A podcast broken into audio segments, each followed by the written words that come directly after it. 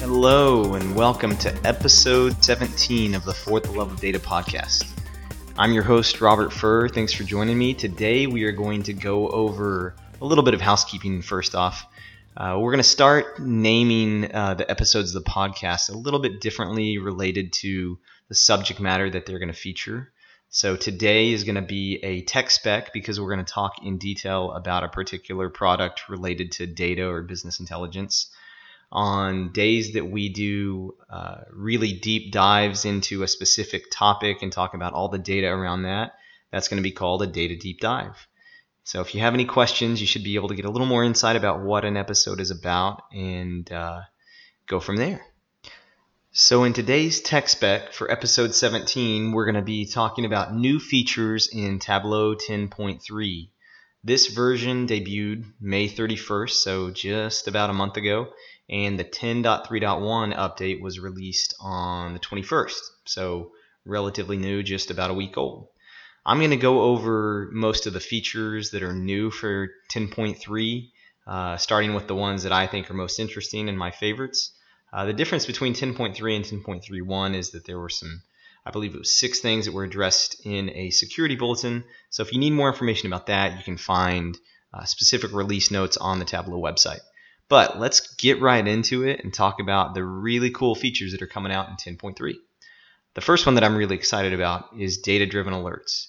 This is a tool where you can define an alert threshold, and when a report runs, it will actively watch for that threshold. And if it gets crossed, the report will send you a notification via email. This is a really big feature that a lot of people have been asking for in Tableau for quite some time and it's a feature that's been available in more traditional BI tools like Cognos and some of the other ones.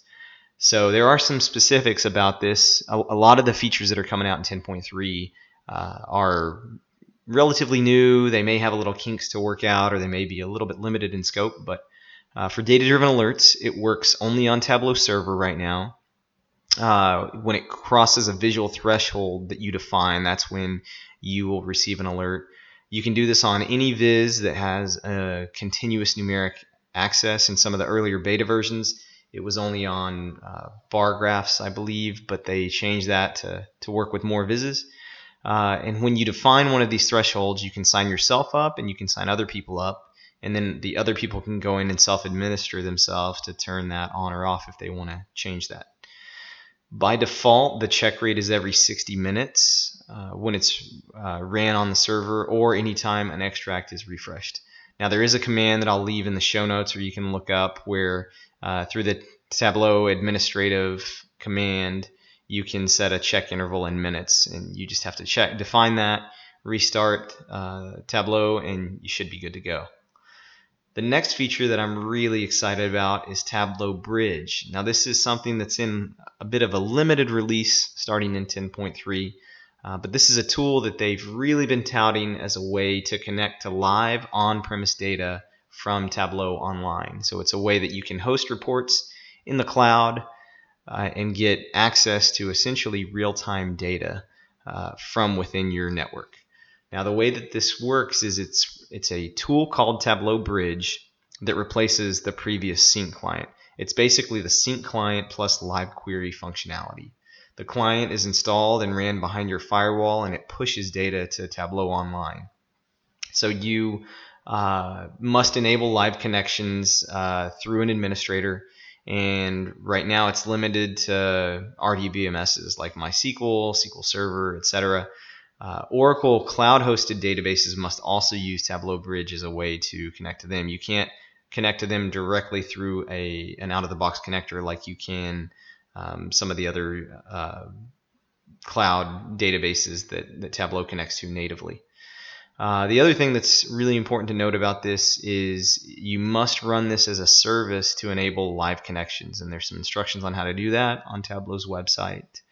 Uh, you also have to embed credentials into Tableau Bridge if you want it to automatically update on a schedule.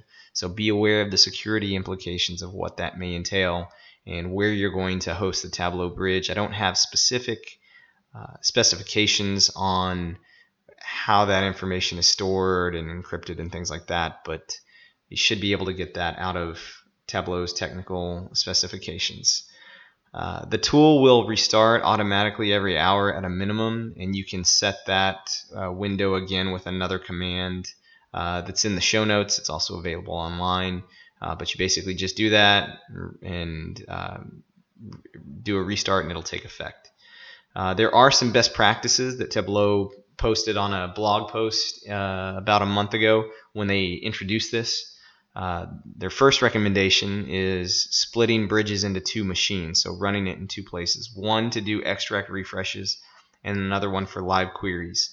Unless your usage is extremely low, or you're only doing live queries during the 8 to 5 typical business window and you're doing all your refreshes overnight, um, then it might be okay to combine those, but their, their strong recommendation is to split that into two VMs. Uh, run the bridge continuously, ideally on a VM in a data center rather than hosted on a end user's machine or a desktop that's just sitting in the corner of your desk.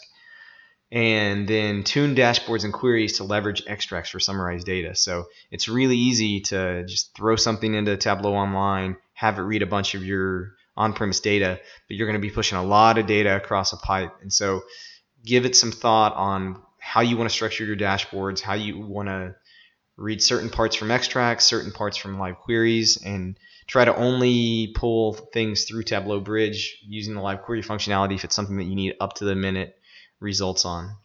You'll see a lot better performance and it'll be a lot easier to troubleshoot and also if you need to work on it in a disconnected fashion or you know somewhere uh, where you, you don't have the bridge running like it would be running in production it'll be a little bit easier to do more of your work through extracts the third feature that I'm interested in is the smart table and join recommendations. So they say that they're using machine learning behind the scenes to recommend tables and joins, even if non similar uh, column names are used in joins, which is pretty cool. So before, column names had to be uh, exactly the same in both tables for it to automatically match.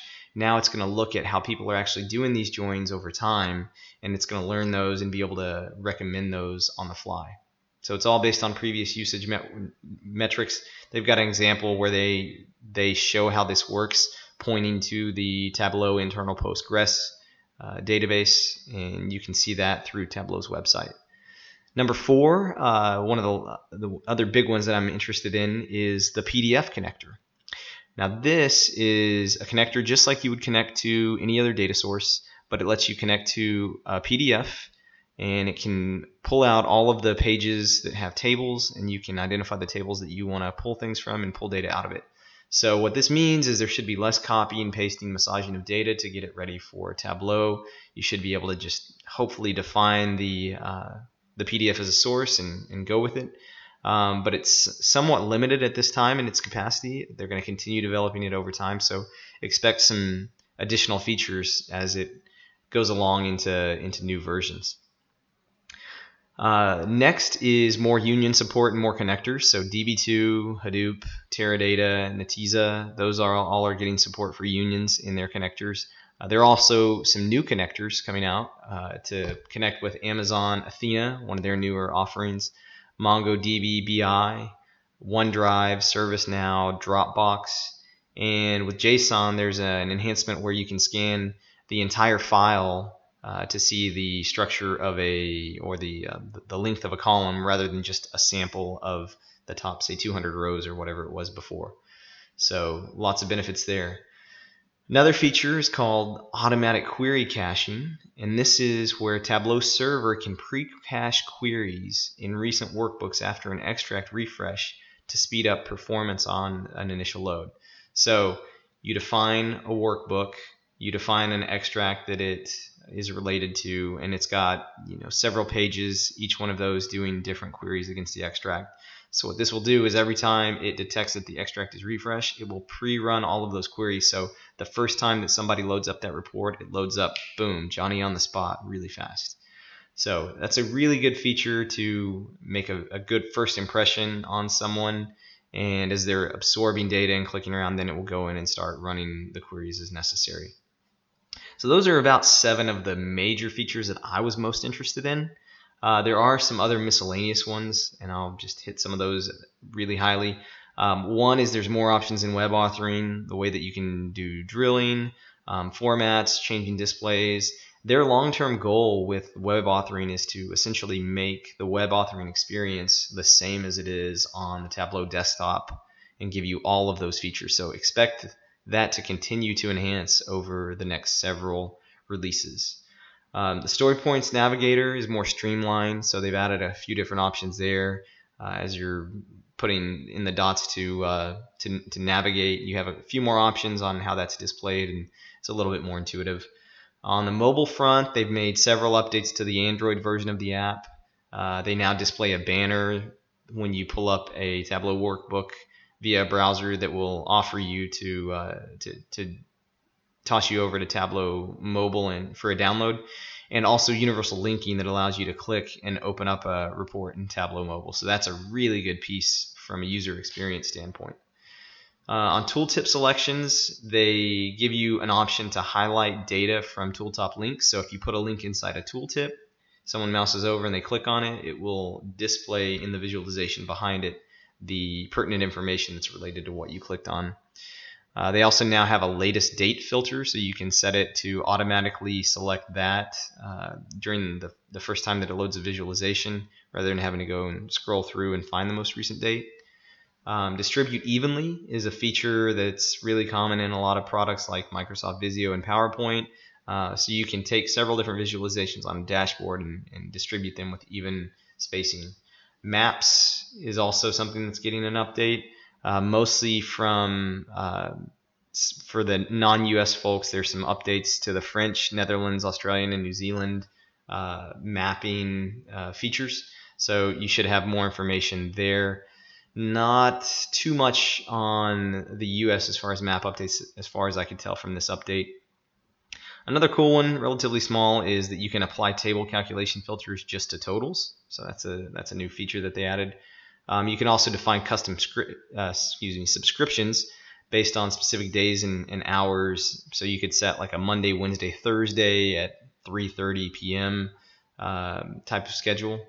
And then their APIs are getting various REST updates. So you'll now be able to define tags on sources and views. You'll be able to switch sites through the API, get a list of sites that the user is associated with. Uh, and there's even more than that. These were the major ones, and I just wanted to hit those pretty quickly. Uh, but again, you can check out the, the show notes that I have. It'll link to the new features posting on Tableau, as well as uh, some of the deep dives on the data driven alerts. On their site, they've got a lot of great postings on examples of each of these, what they look like, you can download a 30 day trial of 10.3 if you haven't checked it out yet. So go out there, drink the Tableau Kool Aid, and see some of the new features. They've also already released their roadmap for 10.4, and so when that comes out, there's an offer to join the beta for it.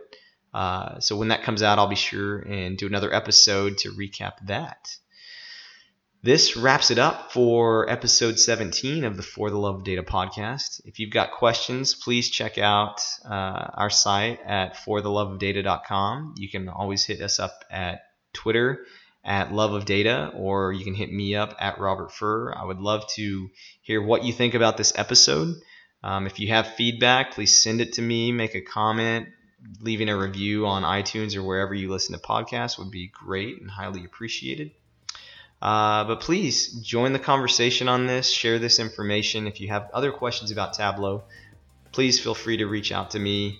I, I really enjoy sharing the new features, talking to people about interesting things they're doing with Tableau, and just looking at any kind of really cool visualizations that people are doing. So, music that you heard leading us in and taking us out today is Deep Blue Sky, Deep Sky Blue by Graphiqs Groove, and that's available on Free Music Archive along with a lot of other great songs, so check that out if you haven't heard it.